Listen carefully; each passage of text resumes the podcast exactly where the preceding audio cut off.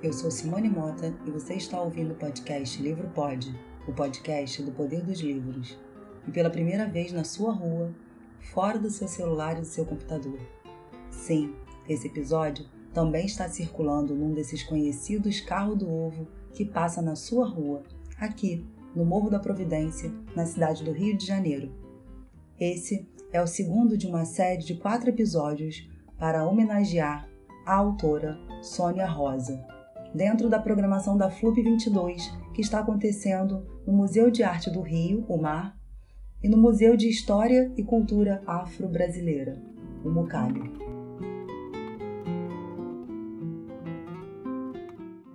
Esses episódios foram pensados para levar até vocês o maior número de histórias da autora Sônia Rosa. Sônia Rosa carioca, escritora, mestre em Relações Étnico-Raciais pelo Cefet RJ, pedagoga, professora e contadora de histórias. Tem 26 anos de carreira e mais de 40 livros publicados. Além disso, mais de 10 bibliotecas escolares batizadas em seu nome. Nossa homenageada é incrível. Mas chega de conversa, porque agora é hora de compartilhar histórias. Para começar, escolhemos o livro Vovó Benuta, Oferecemos essa história a todas as vovós que acolhem seus netos e praticam esse provérbio africano lindo que diz: é preciso uma aldeia para educar uma criança. Vamos à história? Vovó Benuta, de Sônia Rosa, publicado pela Galera Record. Para minha amiga Lícia Maciel Auer, com carinho e admiração. Era um outro tempo. A vida e as pessoas andavam mais lentas e o dia rendia muito mais. As tardes eram enormes. As crianças dormiam depois do almoço e ainda sobrava um tempão à tarde para brincar até cansar. Poucas mães trabalhavam fora. Elas ficavam em casa cuidando dos seus filhos.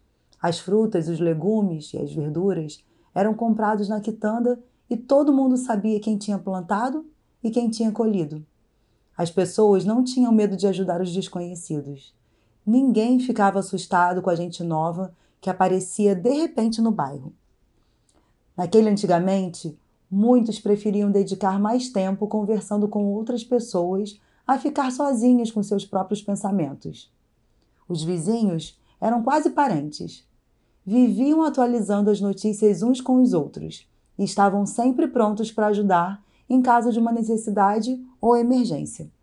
A qualquer hora do dia ou da noite, se podia contar com um vizinho. Isso dava uma sensação de aconchego e de tranquilidade. As casas não eram trancadas durante o dia e não se colocavam grades na janela como hoje. As crianças só usavam roupas novas feitas pela costureira, que quase sempre era uma vizinha e sabia o gosto daquela família e de todas as crianças da redondeza. Em tempo de casamentos, batizados e grandes aniversários, a costureira trabalhava muito. Costurava para todo mundo: noivas, noivos, daminhas e convidados. Nas festas desses tempos se serviam comidinhas de verdade: carne assada, farofa, maionese feita em casa, oferecidas em pratinhos.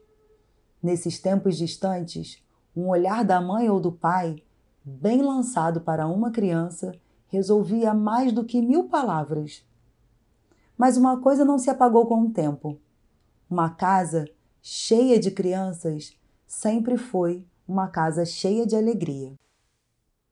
A casa da minha avó Benuta era uma casa cheia de alegria, porque muitas crianças ficavam por lá. O trabalho era intenso, mas em cada sorriso minha avó encontrava uma compensação. O nome verdadeiro da minha avó era Benevenuta, mas todo mundo a chamava de vovó Benuta. Quantos abraços ela dava ao longo do dia nas crianças que viviam espalhadas pelo quintal, pela sala, pelos quartos. Ela amava os pequeninos. Sempre dizia que a amizade mais sincera do mundo era a amizade de uma criança. Dizia também, toda orgulhosa para todo mundo que passava pelo portão, que sua casa era o paraíso das crianças. Vovó tinha razão. A sua casa era mesmo um paraíso para qualquer criança e para as mães também. Vovó Benuta ficou muitos anos sem morar com ninguém. Suas meninas casaram cedo e foram logo embora. A casa ficou enorme e ela ficou sozinha. A saudade era sua companheira de todos os dias. Cada filha foi para um canto da cidade. De vez em quando, a família toda se reunia e tudo se transformava numa grande festa. Quando elas iam embora com seus maridos e suas crianças, vovó Benuta chorava baixinho. Foi num repente que suas meninas resolveram voltar. Voltar a morar com vovó Benuta. Uma atrás da outra foram chegando devagar e trazendo suas famílias. A casa foi se enchendo de gente. O coração da vovó ficou transbordando de felicidade. Ela ficou muito orgulhosa do decidido. Agora, as filhas e os netos estavam morando com ela.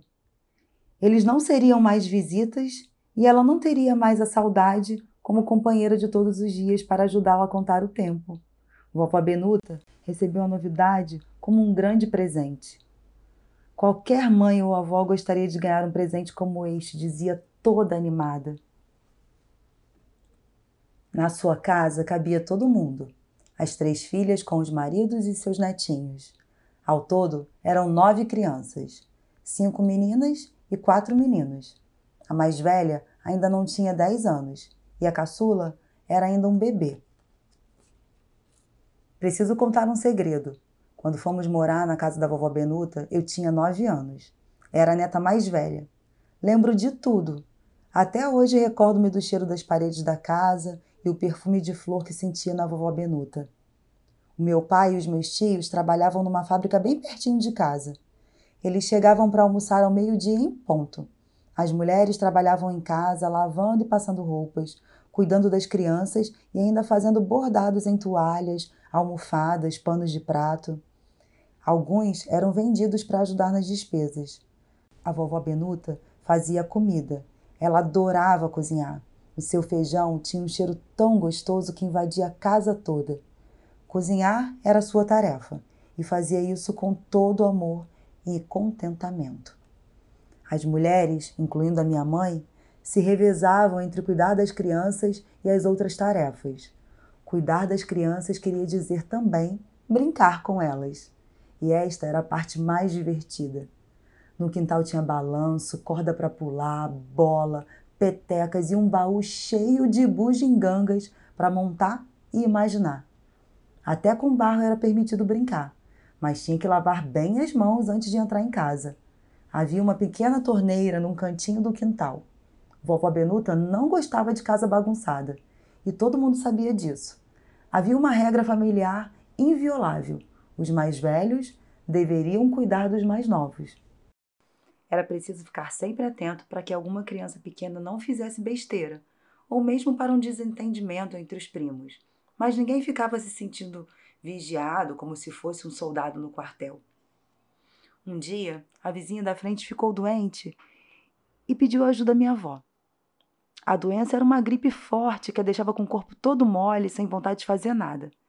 Pediu para a vovó Benuta cuidar dos seus dois meninos durante o dia enquanto ela ia ao médico. Após esse dia, mesmo depois da vizinha ter ficado boa de vez, os meninos não saíram mais lá de casa. E quem disse que a vizinha se importava com isso? Ela até ia lá para casa ficar com a minha mãe e as minhas tias. Ficava bordando enquanto as crianças brincavam. De vez em quando, ajudava a preparar os lanches. A moça da padaria, que sempre vivia sorrindo para todo mundo, de repente perdeu o sorriso. Atendia os fregueses com lágrimas nos olhos. Logo ficamos sabendo sobre sua tristeza. Sua mãe, que cuidava de sua filhinha de quatro anos, precisou ir embora para outro estado. E ela iria parar de trabalhar na padaria naquela mesma semana para ficar com a menina, porque não tinha com quem deixar a garota. Não fique triste assim, ouvi minha avó falando para a moça da padaria com seus olhinhos brilhando de um jeito muito especial. E então, a casa ganhou mais uma criança a moça da padaria enchia a casa de pães e doces. Ninguém soube explicar como aconteceu. De tempos em tempos, chegava uma criança para ficar um pouquinho na minha casa. Os pequeninos chegavam sempre acompanhados de uma história. Às vezes era porque uma criança que vivia triste, isolada, sem outras crianças por perto para brincar. Outras vezes porque a mãe estava fazendo um curso e não podia levar os filhos. Ou então alguma situação de parto, uma mãe que ia ganhar neném e ficava de resguardo, não tinha quem cuidasse dos irmãozinhos. Nessas situações, as crianças até dormiam lá em casa. De repente, a casa foi ficando com muitas crianças. E o trabalho para cuidar delas e manter tudo em ordem foi aumentando bastante. Vovó Benuta parecia que não se importava, até gostava de tudo aquilo. Tinha sempre aquele sorrisão estampado no rosto. As mães ajudavam no que podiam. Havia inclusive um certo revezamento. Durante as manhãs era um grupo, na parte da tarde outro grupo ficava por ali ajudando no que fosse preciso. Mas aquela bagunça boa e animada só ia até sexta-feira. Sábado e domingo, a vovó Benuta dizia que só queria seus netos de verdade dentro de casa. As mães deveriam ficar com seus filhinhos nos finais de semana e passear com eles, aconselhava ela. Nas segundas-feiras, a partir das oito da manhã, era um tal de entra e sai na casa da vovó Benuta, o espaço foi ficando pequeno para tanta gente. Os papais se reuniram e decidiram fazer, numa parte do quintal, que era enorme, uma pequena casa, só para as crianças. Levaram um tempão trabalhando na nova casa, que ficou muito aconchegante. Casa de criança mesmo, com bancos, mesas, camas e armários. Tudo pequeno e feito de cimento. A casa ficou com uma boa sala e um quarto cheio de caminhas, uma ao lado da outra. Havia também um banheiro com chuveirinhos para os pequeninos e uma cozinha bem colorida e aconchegante para fazer a comidinha de todos. Parecia até casa de As crianças que chegavam lá em casa não queriam sair nunca mais. Algumas chegavam bem cedo, iam para a escola e depois voltavam. As mães não sabiam o que fazer para agradar minha vovozinha. Davam presentes e frutas bonitas. Nem sempre vovó Benuta aceitava os agrados, principalmente quando era em dinheiro. Ela sempre dizia que a alegria de uma criança era uma grande recompensa para ela. Um dia, um grupo de mulheres da prefeitura procurou minha avó para conversar. Bateram palmas no portão e gritaram: Dona Benevenuta! Dona Benevenuta! Minha avó, com cara de susto, atendeu aquelas mulheres. As mulheres, muito bem vestidas, falaram com vovó Benuta de forma mansa, porém firme. Disseram que ela não poderia mais receber aquelas crianças em sua casa e cuidar dela do jeito que estava cuidando. Caso ela quisesse continuar com aquela atividade em sua casa, precisava retirar uma autorização oficial da prefeitura, pagar uma taxa e preparar alguns documentos para fazer o registro daquele tipo de trabalho. Era obrigatório ter autorização escrita de cada mãe para deixar os seus filhos ali. Se não fossem cumpridas todas as exigências em uma semana, ela poderia ganhar uma multa muito alta e ainda um processo na justiça. Minha avó disse que tudo que elas estavam vendo ali havia acontecido lentamente e de forma espontânea. Todas as mães daquelas crianças eram suas filhas, suas vizinhas e amigas. Todas confiavam nela e nas suas filhas. E a maioria daquelas mães ajudava nos afazeres para manter tudo funcionando da melhor maneira. As senhoras da prefeitura exigiram também a presença de uma pedagoga naquela casa. Somente ela saberia organizar de maneira competente os tempos e os espaços para fazer a casa funcionar de uma maneira satisfatória para todos. Minha vovozinha Benuta falou que não conhecia nenhuma pedagoga e que nem sabia o que ela fazia. Vi minha avó chorando enquanto conversava com as senhoras da prefeitura e depois a ouvi chorando baixinho pelos cantos da casa. Era criança e não entendia bem, mas a tristeza da minha, da minha alegre avó me doeu lá no fundo. Depois daquele dia, nenhuma nova criança chegou para ficar na minha casa. Muitas mães, com medo das mulheres da prefeitura, não levaram mais as suas crianças para a casa da vovó. Ficamos na casa somente meus primos e primas, a filha da moça da padaria, que não teve jeito, e ainda os três filhos de um vizinho que ficou viúvo de repente e acabou bem mais tarde casando com a moça da padaria, que nunca teve marido. Foi com muita alegria que essas quatro crianças cresceram junto comigo e com meus primos. E até hoje, de alguma maneira, a gente continua sempre por perto. Às vezes fico pensando que fui a filha única mais cheia de irmãos do mundo. Minha mãe, diferente das minhas tias, não teve mais nenhum filho além de mim. Ela tomou a decisão certa de morar com minha avó, com os meus primos e tios.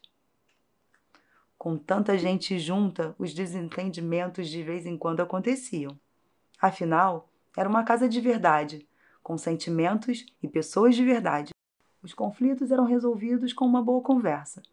Vovó sempre tentava ser justa. Ela não defendia quem estava errado. As suas orientações eram sempre para o bem-estar comum. Pensar no coletivo foi mais uma lição que aprendi com minha avó. Crescer naquela casa tão amorosa e com tantas crianças foi muito importante para mim. Acho que isso influenciou as minhas escolhas profissionais. Tomei gosto por crianças, por brincadeiras simples, por pessoas falando ao mesmo tempo. Até hoje fico emocionada quando vejo alguém desejando expressar suas ideias para outras pessoas. Com todos esses gostos juntos, não teve jeito. Virei professora logo cedo. Tempos depois, a vida me reservou uma surpresa. Confesso que nunca pensei nisso antes. Eu me tornei uma pedagoga. Ser pedagoga é ter um bom coração para escutar e acolher as pessoas. Esse é o sentimento que me acompanha no dia a dia do meu trabalho. Na verdade, estou apenas seguindo os caminhos da minha generosa vovó Benuta. Certa manhã, acordei com uma ideia que me acompanhou durante todo o dia. Fui conversar com os meus primos e irmãos para saber a opinião deles. Estava pensando em transformar a nossa casa de infância numa creche para atender as mães que precisam trabalhar e não têm com quem deixar os filhos pequenos.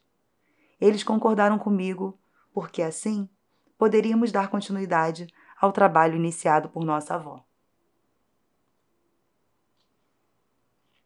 Afinal, o projeto espontâneo da vovó em manter uma creche funcionando em sua casa foi bruscamente interrompido. Depois de tantos anos, finalmente havia chegado a hora do sonho dela virar realidade. E agora tínhamos uma pedagoga na família. Todos ficaram radiantes com a ideia e eu fiquei empolgadíssima. Primeiro, começamos com uma grande reforma na casa. A obra durou muito tempo. Depois compramos móveis coloridos e confortáveis. Criamos ainda um terraço para algumas atividades em dias de sol. Nenhuma árvore foi cortada. A nossa mangueira e nossa goiabeira continuaram firmes, fortes e lindas, enfeitando o quintal. Ah, e não esquecemos de pedir autorização à prefeitura. Com tudo pronto, alegre e organizado, inauguramos a creche Vovó Benuta. Vovó ficaria orgulhosa de ver o capricho que ficou a sua velha casa. O dia da inauguração foi uma festa, um grande acontecimento no bairro e especialmente para a nossa família. Logo na entrada da creche, colocamos o retrato da dona Benevenuta, nossa vovozinha querida, com seu sorriso e seus olhinhos brilhando de alegria. Desejamos que todas as crianças e suas mães encontrem aqui um lugar de aconchego, carinho, respeito, segurança e muita alegria. Como pedagoga e neta da vovó Benuta, tenho me dedicado muito para que esses desejos sejam atingidos todos os dias com cada criança. Os sonhos nunca morrem, eles se renovam a cada instante. Acredito em sonhos. Minha avó me ensinou isto para sempre.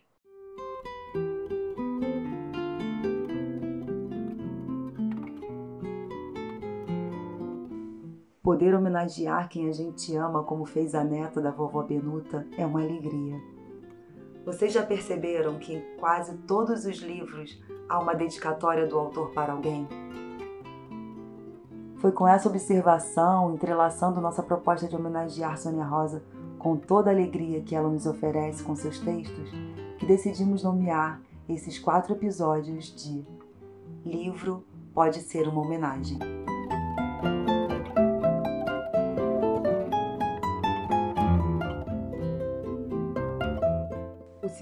Bloco do nosso podcast normalmente é um bloco de entrevista, mas toda regra tem exceção. Nesses episódios especiais, vocês ouvirão no, nesse bloco o que foi gravado no MUCAB, Museu de História e Cultura Afro-Brasileira, durante a realização da FLUP 22. No primeiro episódio dessa série especial, contamos com a presença da nossa homenageada, a autora Sônia Rosa, que leu o livro Maracatu lindamente e arrancou aplausos do público que esteve conosco ontem no Mucabe. Você já ouviu o episódio de ontem? Ele está disponível em todas as plataformas de podcast. Vamos ouvir agora as histórias gravadas ao vivo na FLUP. Sejam todos bem-vindos à FLUP 22. Bem-vindos à sala Sônia Rosa, aqui no Educativo do Mucabe.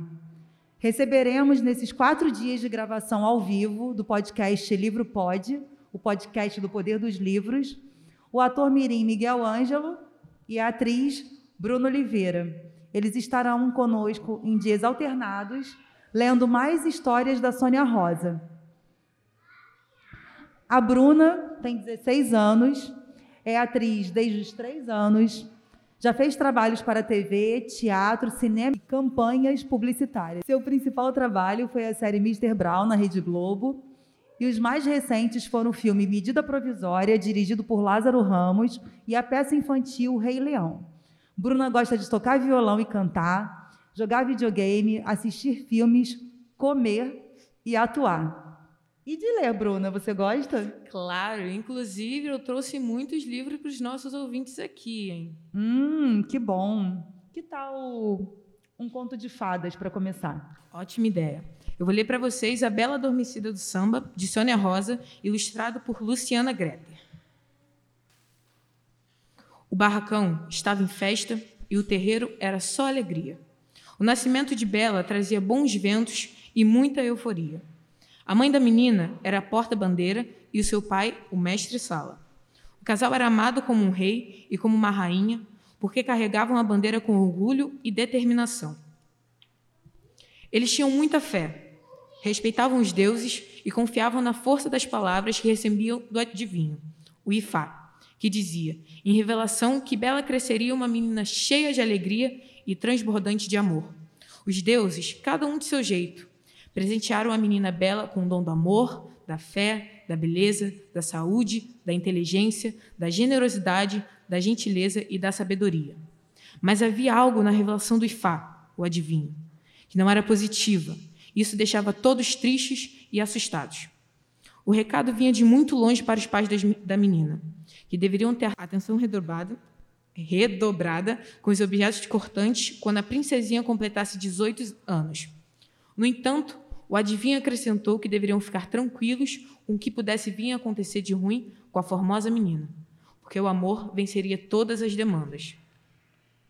Bela foi crescendo e expressando os dons recebidos. Era amorosa, cativante e cheia de boas ideias. Todos dali a amavam. Gostava de visitar os barracões. Dava dica aos, aos mais velhos, que a ouviam com atenção e respeitavam suas sugestões. O tempo passou rápido, tão como uma ventania. Vru.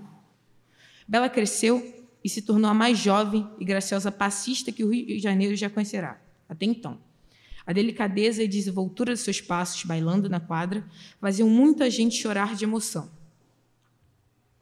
Aconteceu, no entanto, um tempo distante, o inesquecível carnaval. Bela preparava os últimos detalhes daquele desfile. Estava eufórica e mais encantadora do que nunca. Sairia pela primeira vez como destaque no abre-alas de sua escola. Suas mãos suavam e seu coração era tão como uma batida de atabaque. Estava tonta de alegria. No afã de, de vestir rapidamente a sua vista, a fantasia, o zíper emperrou. Com força e determinação, ela foi puxando dali e daqui até conseguir fechar sua fantasia. Mas, infelizmente, acabou se ferindo no dedo. O sangue vermelho jorrou forte, forte demais para tão pequeno machucado. Uma vertigem repentina e um grito ecoou no do barracão. Bela caiu ao chão, adormecida. Ainda bem que havia muitas esteiras de palha espalhadas pelo barracão. Todos os componentes da escola de samba que estavam ali, se preparando para o desfile, adormeceram junto com a Bela, não sem antes conseguirem uma esteira de palha para acomodar o corpo. A jovem havia acabado de fazer 18 anos. E o tempo continuou a correr. O mato cresceu ao redor, passaram-se dois anos, três, dez, vinte, trinta, muitos, muitos anos. O barracão foi encoberto por árvores diversas, tamarineira, cajueiros, goiabeiras, mangueiras e até um baobá. Naquele carnaval em que todos os integrantes adormeceram juntos com a doce jovem bela e toda a escola de samba não apareceu para desfilar na avenida. Magicamente, ninguém comentou sobre esse assunto em lugar nenhum. No entanto, muitos anos depois, começou uma boataria pela cidade de que embaixo daquelas folhas, atrás daquelas árvores, naquele bairro, berço do samba, havia um barracão adormecido com uma jovem de beleza rara, e que somente a força do amor venceria a demanda daquele sono tão profundo. Mas quem acreditava em boatos? Jorge acreditava. Jorge era um rapaz cheio de dons, passista, compositor, historiador e pesquisador. Adorava bons enredos. Acreditava nas histórias que o povo contava. Já havia sonhado algumas vezes com aquela história e via em seus sonhos os corpos adormecidos dentro de um barracão. E já tinha gravado em sua mente o rosto da moça encantadora e adormecida que o visitará diversas vezes nesses misteriosos sonhos. Ele foi investigar a história da passista adormecida. Não encontrou nenhum registro escrito, só a tradição, tradição oral o ajudou em sua pesquisa, o boca a boca. Os mais velhos diziam a ele que ouviram de seus avós a história de uma moça chamada Bela, alegre e inteligente, que, por um encantamento vindo de muito longe, adormecerá junto com todos os integrantes da sua escola de samba no dia do desfile. Ninguém soube o que aconteceu de fato. Ninguém viu e ninguém acordou para contar. Aquele era um grande dia. Jorge havia decidido, decidido averiguar de perto o que descobrirá com os mais velhos em suas pesquisas. Parou com sua moto em frente à provável localização do barracão. Estava num lugar desabitado e cheio de vegetação cerrada. Ele se admirou de ter ali um baobá, uma árvore tão sagrada. Seu coração batia ali numa cadência diferente, um acelerado cheio de alegria. Animado, foi adentrando, animado, adentra, foi adentrando na, na vegetação. Precisou desviar-se de alguns animais. Não tinha medo. Conhecia o ambiente porque já tinha visto tudo aquilo, em sonho, com riqueza de detalhes. Depois de muito caminhar, encontrou um casarão antigo e um barulho enorme de muitos roncos. Lágrimas vieram aos seus olhos, junto com uma leve sensação de desmaio. Uma voz dizia lá dentro de sua cabeça: Se vê até aqui, continue. Jorge respirou fundo e viu uma porta. Entrou. Lá encontrou a, jovem, encontrou a jovem Bela deitada numa grande esteira, arrumada para um desfile. Ao seu redor, outras tantas esteiras cheias de gente fantasiada. Ao lado, havia uma porta-bandeira e um mestre de sala de mãos dadas, cobertos com um pavilhão da escola. O rapaz, sem saber o porquê, começou a cantar uma canção que vinha lá do fundo do seu coração. Bela, você é a mais bela que conheci. O encanto acabou. O amor chegou, chegou, chegou. Bela foi ouvindo aquela música com seu coração e foi despertando devagar. O amor chegou, chegou, chegou. Sem entender muito, Bela sentou-se na esteira e olhou para Jorge, que se agachou até ela e mergulhou seus olhos no olhar dela. Momento mágico. Os dois ficaram se admirando como se os céus tivessem preparado aquele encontro há muitos anos. O amor chegou, chegou, chegou. Foi um despertar coletivo. Levantaram-se e cantaram em coro. O amor chegou, chegou, chegou. Jorge e Bela se abraçaram, se abraçaram sem jeito e timidamente se, se beijaram. E todos gritaram: Viva! Desde então, Jorge e Bela nunca mais ficaram longe um do outro. Os deuses abençoaram essa união. Antes e mais tarde, mais tarde, tornaram-se mestre-sala e porta-bandeira, o amor desfilando na avenida, e todos foram felizes para sempre.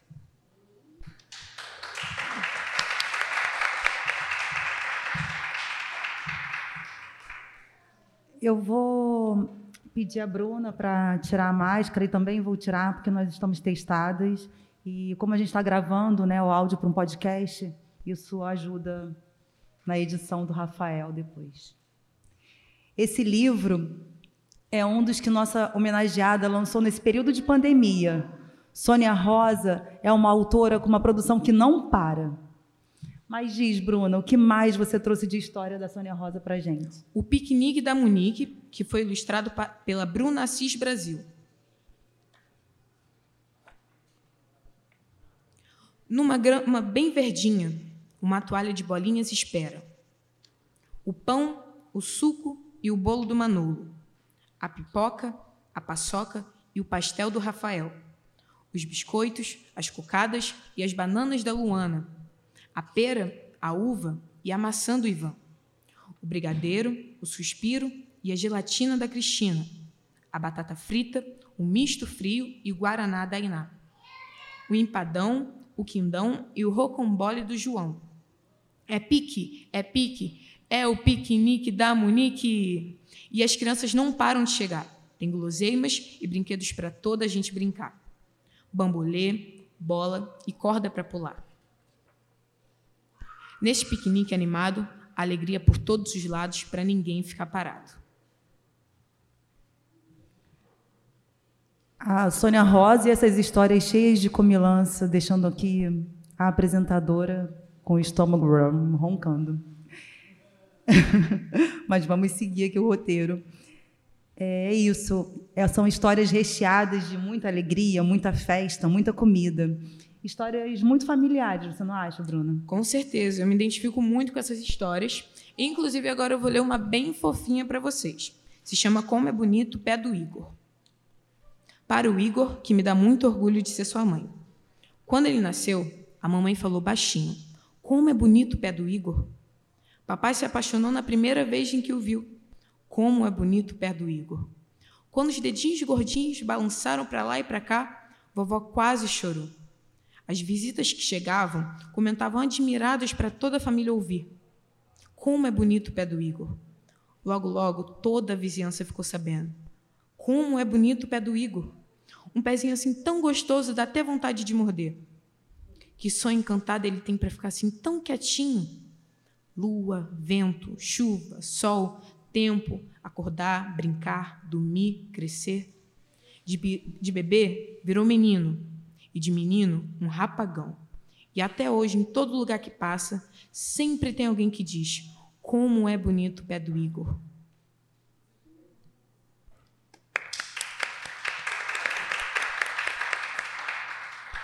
Bom, pé bonito e grande não falta na minha casa. Até eu que sou baixinha, eu confesso, tenho um pezão. Esse negócio de pé é um negócio que rende assunto lá em casa. Mas isso já é outra história. Quer mais uma história? Claro, sempre. Vou ler para vocês O Dragão do Mar. Sou Francisco José do Nascimento, mas pode me chamar de Dragão do Mar ou de Chico da Matilde. Matilde era minha mãe mulher rendeira de mão cheia. Nasci em Canoa Quebrada, nas praias do Ceará, no ano de 1839. Cresci na beira do mar, entre rendas, redes e jangadas. Meu avô foi pescador e o mar o levou. Meu pai foi trabalhar no Amazonas, mas se perdeu nos seringais e nunca mais voltou. Ficamos sozinhos no mundo. Ficamos sozinhos no mundo. Minha mãe, eu e nossos sonhos. O mar me criou. Foi meu pai, meu avô, meu professor. Aprendi a nadar em água, águas profundas, a respeitar o sobe e desce das marés. Tantas histórias tenho para contar. Naveguei entre tubarões, baleias e misteriosos bichos do mar. Guardo muitos segredos que não posso revelar. Quase me perdi com o canto das sereias. Vi o boto enfeitiçar muitas mulheres em noite de luar. Ah, e a quantas partidas e chegadas assisti. Barcos, navios e jangadas. Indo e vindo, indo e sumindo. Cresci e virei rapaz. Assisti com alegria muito, muitas boas pescarias. Os peixes pulando dentro da rede, enchendo as panelas das casas e as barrigas dos meninos. Por tudo isso, não tive como escapar à minha sina. Virei um homem do mar. Fui pescador, jangadeiro, marinheiro, prático mor e até cheguei a major. Cedo reconhecia o vento que anunciava a tempestade. Ainda muito menino, já sabia interpretar os, os humores do mar. Logo, logo, aprendi a perceber quando a maré não estava para peixe. Nessas horas, era preciso respeitar e não sair para pescar. Mas ler e escrever só aprendi mesmo aos 20 anos de idade. Foi muito importante porque descobri um mundo novo, um mundo que pertencia apenas a alguns. Meus olhos se abriram para além da linha do horizonte. Ler e escrever é ganhar o ar, a terra e todos os mares. Não é maravilhoso? Mas, como eu disse, tenho muitas histórias para contar, especialmente uma vivida por mim e que me transformou em herói do Brasil e do meu Ceará. Quero avisar que essa história não é de pescador. Existem jornais, revistas e documentos oficiais que provam tudo que eu vou relatar. Quem quiser procurar, vai encontrar. Lá vai a história. Muitas e muitas vezes testemunhei o pesadelo da escravidão, que me doía o coração. Minha indignação era tanta que me tornei um abolicionista, quase que de supetão. Era o representante do meu povo no meio de gente de fala bonita. Que fique bem esclarecido, nunca concordei com o tráfico de escravizados. O mar sempre foi a minha casa e eu o conhecia com uma palma da minha mão. Já como prótico mor, vigiava minhas águas e exigia respeito aos meus irmãos. Era o ano de 1881. Foi bem assim então. A seca e as doenças destruíram e transformaram a vida do meu Nordeste. Os senhores queriam se livrar dos seus escravizados, por isso os vendiam para, outro, para os outros lados. Os traficantes estavam sempre à espreita, à procura de vantagens. Em pé, na beira do cais, eles esperavam impaci impaci impacientemente a hora de aquelas pessoas entrarem nas jangadas para embarcar nos grandes barcos e navios. O mar era bravo, tristes iam nessas correntes. As ondas acompanhavam essas crueldades e embalavam as jangadas com força, emitindo um barulho ensurdecedor, tal como um lamento de gente. Com certeza era Inaê, a rainha do mar, dando um jeito de demonstrar seu descontentamento. Eu não gostava nada de ver o que acontecia. Ficava quase doente toda vez que tudo aquilo assistia. Lá vai Maria, lá vai João, lá vai Tobias. No brilho do olhar, um pedido de socorro, misericórdia, redenção. Naquele dia, o mar estava agitado como nunca. Por ironia, a jangada de nome Liberdade iria transportar os escravizados até a embarcação. E foi então que eu soltei o dragão. Libertei a sua força, a sua ira, a sua indignação. Eu disse não. Eu disse nunca mais. No porto do Ceará não se embarcam mais escravos. E a frase ecoou por todo o cais. Os jangadeiros em Levante repetiam: no porto do Ceará não se embarcam mais escravos. Não foi fácil. As autoridades locais não gostaram da nossa decisão, mas nós fizemos a greve dos jangadeiros. Nós demos uma lição. Fui ameaçado e perseguido. Perdi meu posto de prático mor. Mas valeu a pena, porque começaram a libertar os escravizados e fizeram isso sem parar. Essa onda se repetiu por toda a província. E em 1884, todos os escravizados do Ceará foram libertados. Fico muito contente e orgulhoso de, ter sido um dos colaboradores desse feito. Com o coração sereno e o dever cumprido, a minha vida seguiu tranquila, embalada pelo ritmo das ondas, das ventanias e dos mistérios das calmarias. Mas gosto mesmo de ser lembrado como o dragão do mar ou Chico da Matilde, homem do mar, amigo da liberdade de todos os jangadeiros do Ceará.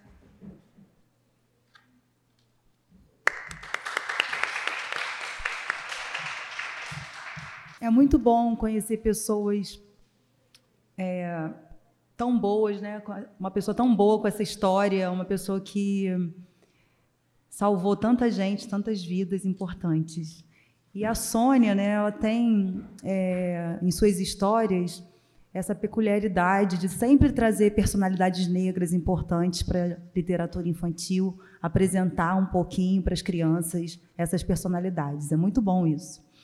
Bom, nossa gravação está chegando ao fim. Posso ler mais uma história? Mas é uma menina muito gulosa de histórias, né? Vamos ver. Ó, eu vou ler para vocês. Só mais uma, hein? Minha história original do livro Origens. Contaram que ele foi o primeiro a pisar em terra firme. Chegou de uma travessia difícil. Viu muitos dos seus se jogarem aos braços de Naê, a deusa do mar. Estava cansado e tonto. Ali, naquela madrugada fria em São Jorge de Léus, o mar estava agitado e misterioso, os peixes silenciosos, e por vergonha, não havia nenhuma estrela no céu. O mundo era triste e hostil naquela terra desconhecida. Era ele, o meu tataravô africano, um homem forte, inaugurando uma vida nova que teria que tecê-la inteira dali para frente. Já sabia que não seria fácil, mas não tinha medo de nada. Contaram também que existiam muitas tribos indígenas espalhadas, e muitas viviam escondidas pelas matas, lá pelo sul da Bahia, lá pelo norte da Bahia e por todo dentro do Brasil, os primeiros e verdadeiros donos dessa terra. Muitos deles viviam em apenas um só lugar. Outros grupos eram nômades, pataxós, tupiniquins, tupinambás, aimorés. Lutavam e matavam se preciso fosse. Levavam algumas vantagens nas lutas contra os invasores porque conheciam os caminhos, os rios, as trilhas, a terra e as matas. Viviam em harmonia com a natureza. O branco colonizador não conseguia identificar a diferença entre os cantos dos passarinhos, nem saber os segredos das chuvas e dos ventos. Depois, bem depois, agentes de cá, agentes de lá, agentes que chegavam de muitos lugares do além-mar em porões de navio, foram se encontrando e se misturando pelas bandas do sul da Bahia. E se encontra daqui, se mistura dali, as novas gentes foram nascendo: cafusos, caboclos, pardos, todos mestiços, todos negros. A lua foi testemunha de, de toda essa mistura. Às vezes aplaudia, às vezes não. As igrejas e as casas foram chegando, povoados e lugarejos nascendo aqui e ali. Muitos deles em volta das igrejas, freguesias, matas arrancadas. Novos cenários à beira dos rios e do mar. Rios e mar em alerta, buscando um jeito de vencer a ignorância do homem dito civilizado. Um dia, uma jovem indígena encontrou seu amor, que era o filho do filho do meu tataravô africano, que chegou naquela madrugada fria em São Jorge de Léus para inaugurar a história da minha família. O rio que corria pelas matas foi testemunha desse amor puro e natural. Desse encontro nasceram muitos curumins e uma indiazinha que se chamou Arlinda. Arlinda, logo que ficou mocinha, saiu da aldeia, onde morava com seus pais, tios, avós. Não se sabe explicar como foi que ela conheceu um moço alto e forte de nome Timóteo. O fato é que ela se casou com ele e foram bem felizes.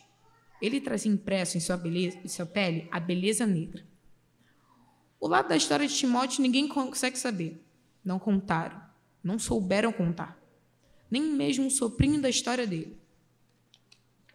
O que se sabe é que era um pequeno fazendeiro, bom pai, carinhoso com suas muitas filhas. Tinha entranhados em sua alma amor, a alegria de viver e a luta do dia a dia. Com sua Arlinda, viveu uma perene história de amor recheada de filhos e filhas. Ele era com certeza um descendente africano. Tinha os vestígios e a memória distante do além-mar. Contava histórias de encantamento a seus filhos. Arlinda e Timóteo tiveram doze filhos, dois homens, Gentil João, dez meninas, sendo uma delas minha avó Lindaura, mãe da minha mãe Adir. Da parte do meu pai, um mestiço explícito. Sei que ele era filho de uma negra muito bonita, mas essa história só ecoava o silêncio. Ninguém sabe, ninguém viu. Nada nos contaram, nada revelaram. Em casa, nos guardados secretos de meu pai, havia um retrato de minha avó sentada feliz junto aos seus filhos. O menino pequenino era ele, o meu pai, que havia chegado para os braços dela depois dos 40 anos. Uma mãe madura. O nome da minha avó era Ana Francisca, uma negra baiana de Salvador, que conhecia apenas por esse único retrato. Ela nasceu em 1880, ainda no período da escravidão. Tinha um olhar mais profundo que já vi, a mesma profundidade misteriosa das águas do mar de onde viemos todos nós. Mais vestígios na minha ambiência familiar estiveram presentes o azeite de dendê, o acarajé, o peixe com coco, o cuscuz de fubá, a banana da terra cozida nos cafés das manhãs de minha infância. Essas são as gostosuras maravilhosas da presença baiana na minha vida, desde pequeninha. Esses são os sabores que se misturam com a minha alegria de viver. Minha mãe e minha tia Arlinda, o mesmo nome da minha bisavó, faziam bolinhos de comida com as mãos e acrescentavam farinha de mandioca para moldurar o alimento e colocavam com delicadeza na boca da gente. Esses bolinhos se chamavam capitão, e os gestos delas alimentando seus filhinhos se chamava amor em ação, mais uma herança africana. Amor, alegria e luta. Alegria, luta e amor. Luta, amor e alegria. Cresci ouvindo minha mãe e minhas tias usando os ditos populares como filosofia de vida e buscando sempre em orações a proteção divina dos santos e dos orixás. Meus fartos cabelos eram desembaraçados e trançados em um longo ritual. Enquanto eu trabalhava com pente em minha cabeça, minha mãe ia cantando músicas de vindas, vindas de lugares muito distantes. Cresci numa lógica africana de convivência. Vi tios, primos, irmãos, tio-avós, sobrinhos e sobrinhos netos sempre juntos e entrelaçados. Parentes se agregando como numa confraria, ajudando-se mutuamente. Uma verdadeira rede de acolhimento. As dores e as alegrias da vida eram divididas entre todos. O amor sempre no meio, no começo e no fim, impulsionando para a frente, vencendo todas as batalhas. Com luta, axé, força, perseverança, coragem, sabedoria e muito afeto, a minha família continua fazendo sua caminhada. Aqui conto o que me contaram, o que senti, o que vi com meu coração desde menininho. Tenho certeza que essa caminhada começou muito longe, lá no além-mar, onde moram todas as histórias originais.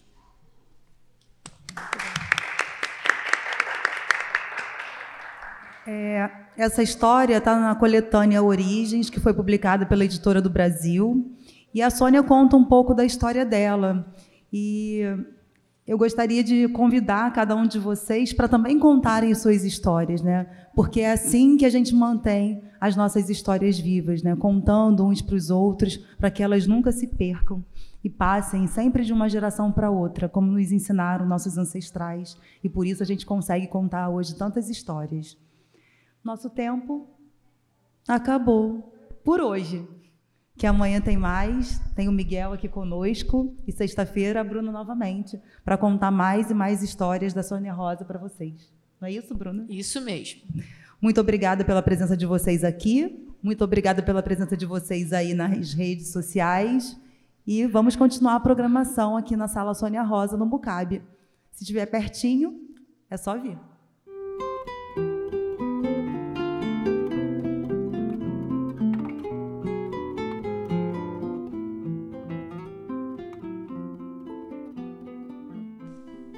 Terceiro bloco do nosso podcast é o Resenha de Poder. A cada episódio, um livro é escolhido para dividir com você e multiplicar o seu poder. Fazer você ouvinte ficar morrendo de vontade de ler o livro inteirinho.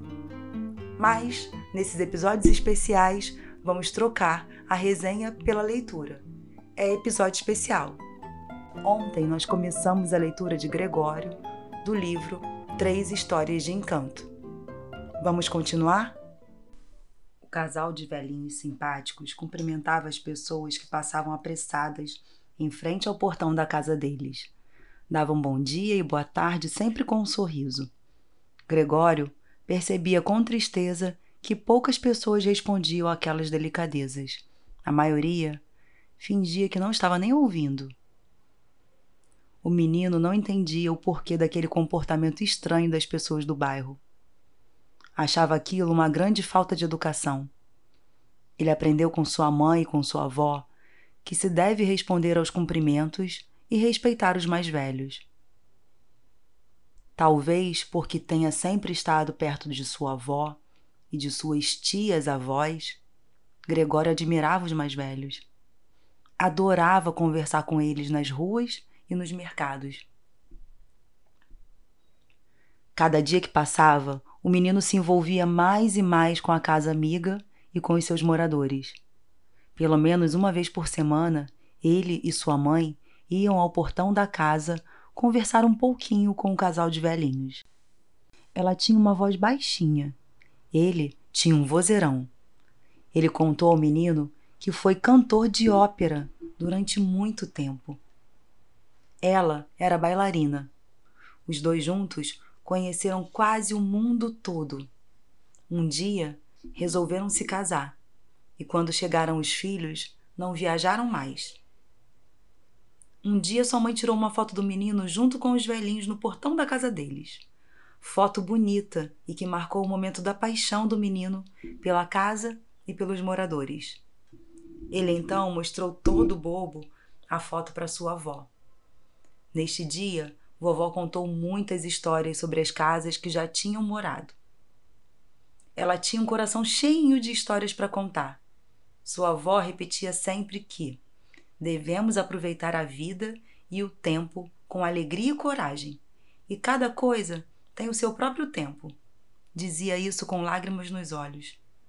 Contaram ao menino que nos finais de semana a casa amiga ficava sempre em festa. Ela se enchia de barulho e as crianças e crianças de vários tamanhos. Os velhinhos ficavam na maior felicidade.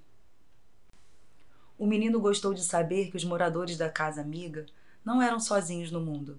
Eles tinham uma família que gostava deles e os protegia. Gregório tinha muito orgulho da Casa Verde Cinza, mas também muita preocupação com ela. Enquanto a admirava pela janela, pensava que era muito corajosa essa atitude de ser a única casa com jardim numa rua cheia de prédios. Aqueles velhinhos deveriam ter muita saudade dos tempos em que os seus vizinhos moravam em outras casas por ali. Deviam conhecer o vizinho da frente, o vizinho da casa da esquina, o vizinho da casa ao lado. Hoje, com certeza, a vizinhança estava muito diferente. O casal era testemunha daquele outro tempo. O coração deles, os seus olhos e as suas mãos estavam cheios dessas lembranças, memórias sentidas e vividas. O menino às vezes ficava pensando com ele mesmo quem dera fosse um menino mágico e tivesse uma porção de pó de pirlim-pim-pim. Ele tiraria dali a sua amiga casa com seus velhinhos simpáticos na varanda que balançavam em suas cadeiras e os levaria para outro lugar em que pudessem respirar melhor e não houvesse tantos edifícios espalhados impedindo o ar de passar. Ah, quem dera! Um dia, sua mãe recebeu um convite muito especial para visitar uma fazenda com seu amigo João. Ele já a havia convidado várias vezes. Dessa vez, ela aceitou. Naquele fim de semana, o menino e sua mãe e o tio João viajaram de carro para conhecer o lugar e os seus encantamentos. Tio João foi dirigindo. Por causa de uma obra na estrada, precisaram pegar um atalho e fazer um caminho mais longo. A estradinha era toda de terra batida. O carro ia fazendo zigue-zague e muita poeira. Eles ouviam música, estavam felizes. O menino ia cantarolando e se admirando com a paisagem. A mãe ia toda contente ao seu lado no banco de trás. Lá do alto da estradinha dava para ver muitas casas com quintais enormes muitos jardins floridos e árvores gigantescas. Algumas delas carregavam em seus galhos balanços e crianças. De repente, numa curva, o menino deu um grito. A mãe se assustou. O carro passava por um lugarejo onde todas as casas eram iguais. E uma era de frente para outra, assim como numa vila. Todas tinham a cor verde-cinza como se fossem irmãs gêmeas de sua casa amiga. Gregório mostrou emocionado para sua mãe a vila de casas. E de repente, numa das casas, apareceram dois velhinhos sentados em suas cadeiras de balanço, de mãos dadas, vendo o tempo passar. Eles estavam rodeados de crianças. Na frente deles, um jardim em flor sorria de contentamento. Olhando assim, de longe, parecia uma pintura uma obra de arte, um quadro vivo, uma cena de filme. Mãe, olha ali. Como é que pode isso? São todas parecidas com minha amiga. A mãe concordou com aquelas palavras do menino e apertou forte a mão de seu filho. Os dois ficaram assim, rostos colados e mãos entrelaçadas. O carro continuou seguindo em frente, pela estrada fora. Ele não falou mais nada. Ficou calado e observando o caminho novo que o carro continuava a fazer. O menino descobriu por ele mesmo que ali era o verdadeiro lugar de sua casa amiga. E que existia um lugar mágico, perdido na poeira da estrada. Um lugar encantado em que ela poderia se sentir mais à vontade e mais livre. Um lugar encantado em que ela poderia se sentir mais à vontade e mais livre. Gregório entendeu que aquela poeira que o carro fazia enquanto andava na estrada era como se fosse uma porção gigante do pó de pirlim-pim-pim. Gregório adorou o passeio. O tio João era muito brincalhão e fez todas as vontades do menino. Ele ficou feliz de ver a alegria da mãe. Fazia muito tempo que não via sua mãe tão bonita e com os olhos tão brilhantes. No final daquele ano, Gregório recebeu uma boa notícia. Iria passar as festas de fim de ano com seu pai, que já não via há um tempão. Ele ficou muito feliz. Foi tão bom o reencontro de pai e filho que os dois ficaram juntos as férias inteiras. Somente depois do carnaval, o menino voltou para sua mãe. Estava cheio de novidades para contar. Ao chegar ao apartamento, o menino foi logo para a janela cumprimentar a sua amiga Casa Verde Cinza. O menino quase desmaiou de susto. A sua amiga não estava mais lá. Mãe, o que aconteceu? Cadê ela? O que fizeram com a minha amiga? Calma, filho, calma. Parece que demoliram ela. Já tem mais de um mês. Pensei em lhe contar isso toda vez que nos falamos por telefone mas não tive coragem.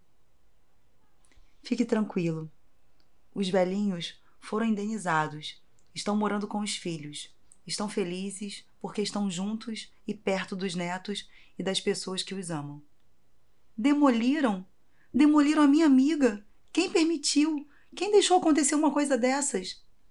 Gregório já ia começar a chorar quando de repente se lembrou daquele lugarejo cheio de casas verde cinza como sua amiga. Então ele entendeu. A sua amiga não foi destruída para sempre. Ela deixou aquele lugar que não era mais seu há muito tempo e foi embora dali, com seus velhinhos simpáticos, sentados na varanda, rodeado de flores e crianças. Sua amiga foi ser casa de verdade, respeitada e feliz em alguma cidadezinha do interior. Ela viajou para sua terra nas asas da imaginação de algum menino sonhador. E Gregório ainda lembrou das palavras de sua avó. Cada coisa tem seu próprio tempo. A mãe ficou olhando seu filho calado e pensativo. O menino, então, num repente, abriu a janela e deu uma careta feia para os dois monstros espelhados que agora espremiam uma grande obra cheia de homens e máquinas trabalhando, no lugar em que sua amiga Casa Verde Cinza existia. Gregório e sua mãe se abraçaram forte e silenciosamente. Ficaram assim um tempão. Quanta saudade! O sol entrou pela janela e iluminou aquele abraço.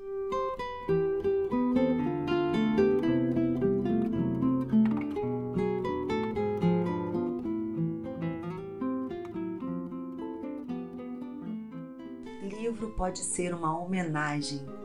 É uma homenagem especial para cada leitor. Valeu a pena esperar a segunda parte da história, não valeu? É uma linda história. E lembre que nesse livro, Três Histórias de Encanto, tem também as histórias Nina e Antero. Amanhã teremos mais histórias para vocês. Quem sabe não voltamos nesse livro? O que acham? Comentem lá no Instagram. Vamos decidir juntos.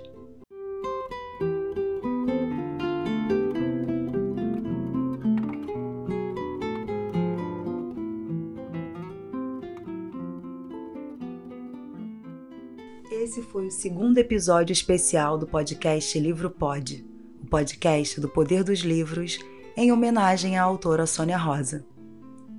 O episódio de hoje, Livro Pode Ser uma Homenagem, contou com a participação de Bruna Oliveira. Livro Pod é produzido pela Solo Produções Artísticas e Culturais. Roteiro, pesquisa e apresentação desse episódio foram feitos por mim, Simone Mota. Esses quatro episódios especiais contam com o apoio da Flup 22 e estão sendo parcialmente gravados durante a realização da programação infantil que está rolando no Mucab. Deixo aqui meu agradecimento especial ao Júlio Ludemir por esse convite. A canção que você ouve durante todo o podcast é Tricotando, do compositor e musicista Carlos Chaves. É a nossa trilha sonora oficial, gentilmente cedida pelo compositor. A edição desse episódio foi realizada por Rafael Pato e sua equipe, que também foram os responsáveis pela transmissão ao vivo da live no Instagram. Para esticar essa conversa, você pode acessar a nossa página no Instagram, livropod. Esse podcast é feito para você descobrir tudo que o livro pode. Até a próxima!